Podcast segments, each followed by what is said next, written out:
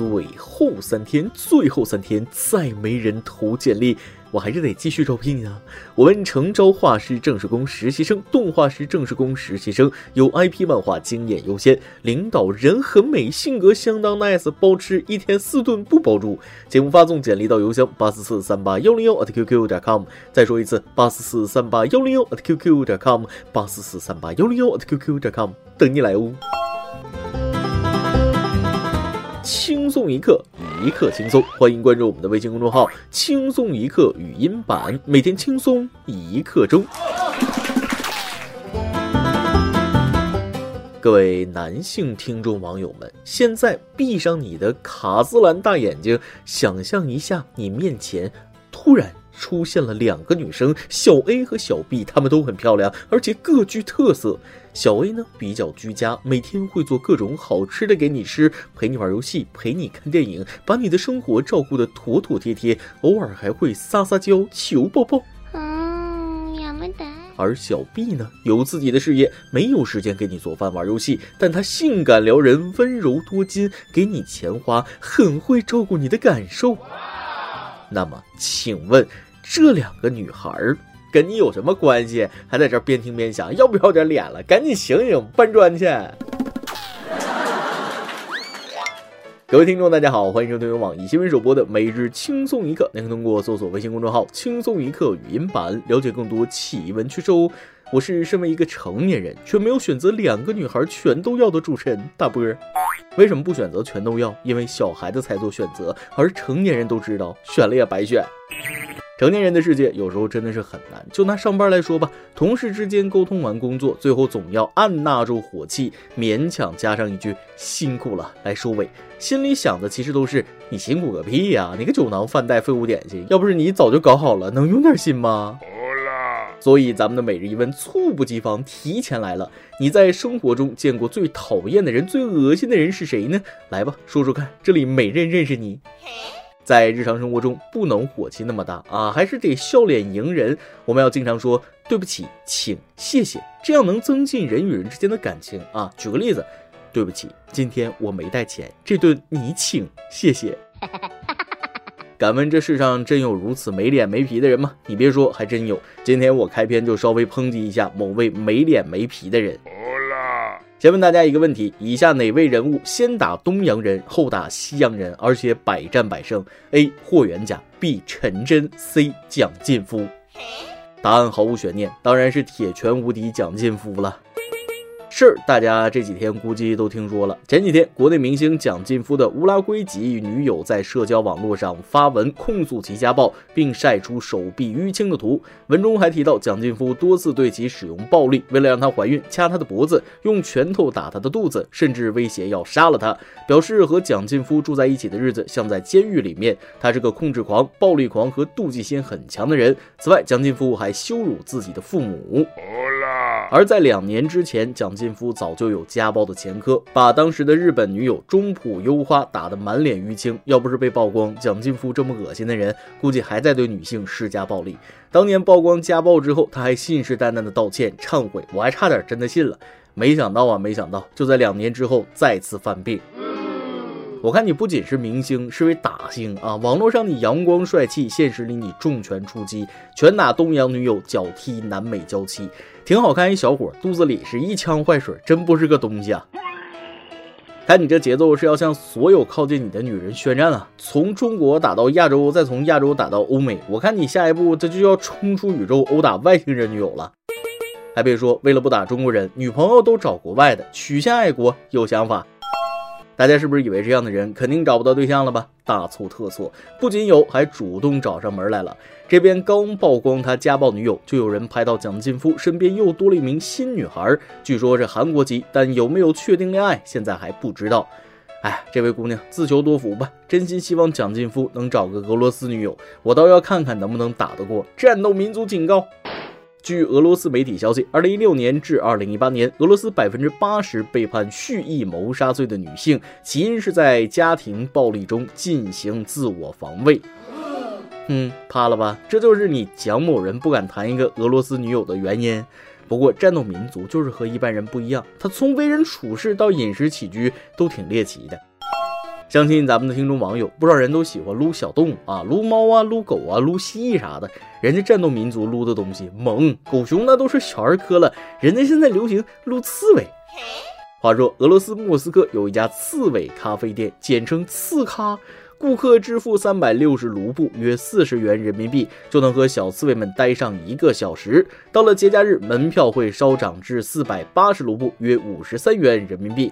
店内的所有刺猬每周都只接客四天。据介绍，自开业以来，刺咖的生意就非常红火。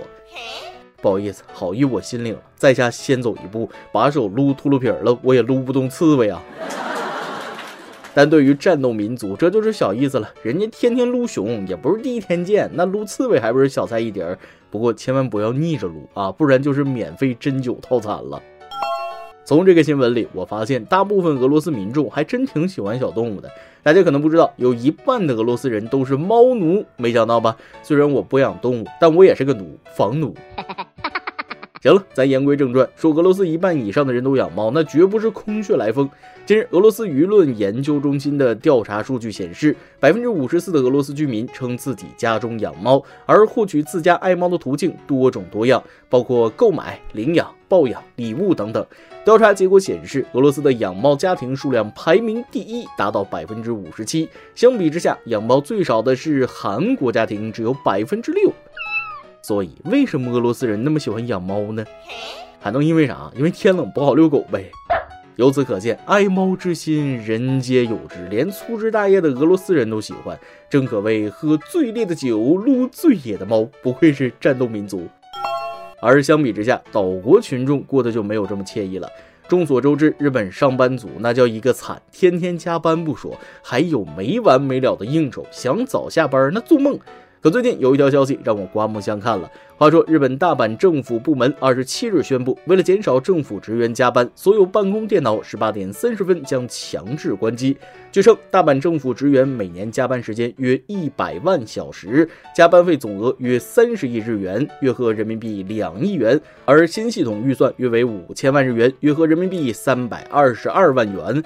系统开始运行后，如果没有提前申请加班，所有政府办公电脑将在十八时二十分弹出“请迅速结束工作作并关闭电脑”的警告，并在十分钟后自动关闭。大家都知道啊，日本人加班那是出了名的。官方数据显示，日本人平均一年的工作时间累计超过两千个小时，是全世界过度工作最严重的国家之一。过劳死引发的索赔案件是逐年增加，日本人每年至少有两百人死于过劳死。二零一五年达到创纪录的一千四百五十六起。哦，所以啊，现在一些日本的良心企业为了强制员工下班，那是花样频出。有家公司竟然搞了一架催你下班的无人机。话说，这家公司为了让员工不加班，联合无人机制造商推出了一架能强迫员工离开办公室的无人机。方式也简单粗暴啊！如果员工想加班，那无人机就会在旁边播放儿歌，干扰他们，让他们无心工作。有意思的是，无人机播放的那首曲子还是世界闻名的《友谊地久天长》。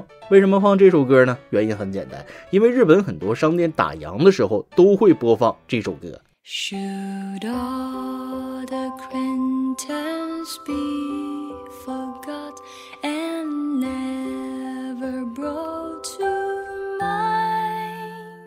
准时下班，在大多数的时候还是做梦的事情。他竟然在日本先实现了，虽然目的也是为了省钱，但结果是好的。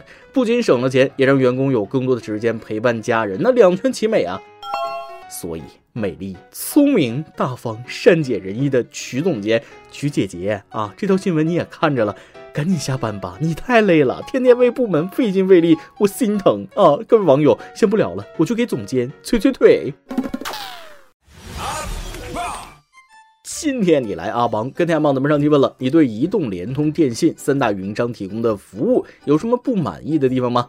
微信网友难道真是标准的十一说了，很满意。昨天移动给我打电话了，把我五十块每月一 G 的套餐改成了三个 G，资费还没有提高，服务热情真幸福。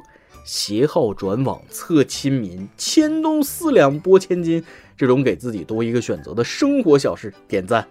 维修网友梁说了，最不满意的地方就是服务收费，怎么不像轻松一刻一样免费服务啊？对，这点没毛病啊。这个向网友传递快乐，那轻松一刻是免费的，更是专业呢。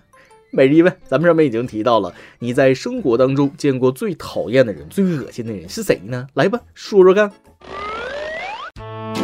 再来一段。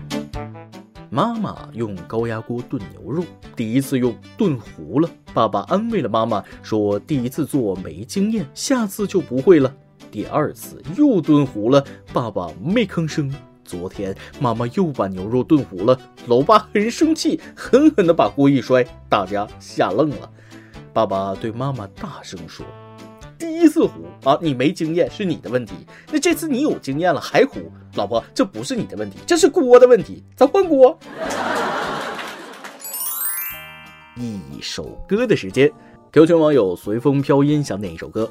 大波曲艺总监以及网易轻松一刻的各位朋友们，你们好啊！曾几何时，我也想像前几年那名辞职去旅行的老师那样，能抛开烦恼，随心去欣赏属于自己的风景。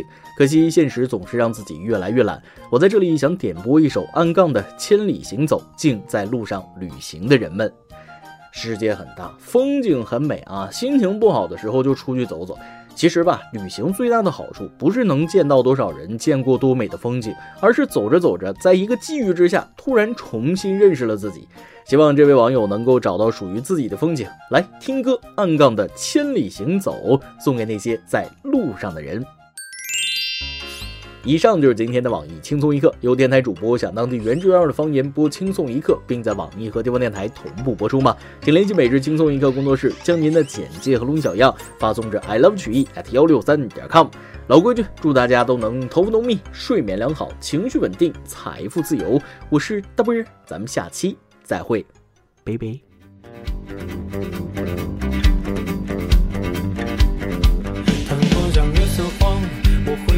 行囊，漂泊在江湖路上，悲欢交集有远方。路艰险世道忙，恩怨多是非长，太多的凡尘琐事都要将我的前路遮挡。独行者心惶惶，叹流年鬓微霜。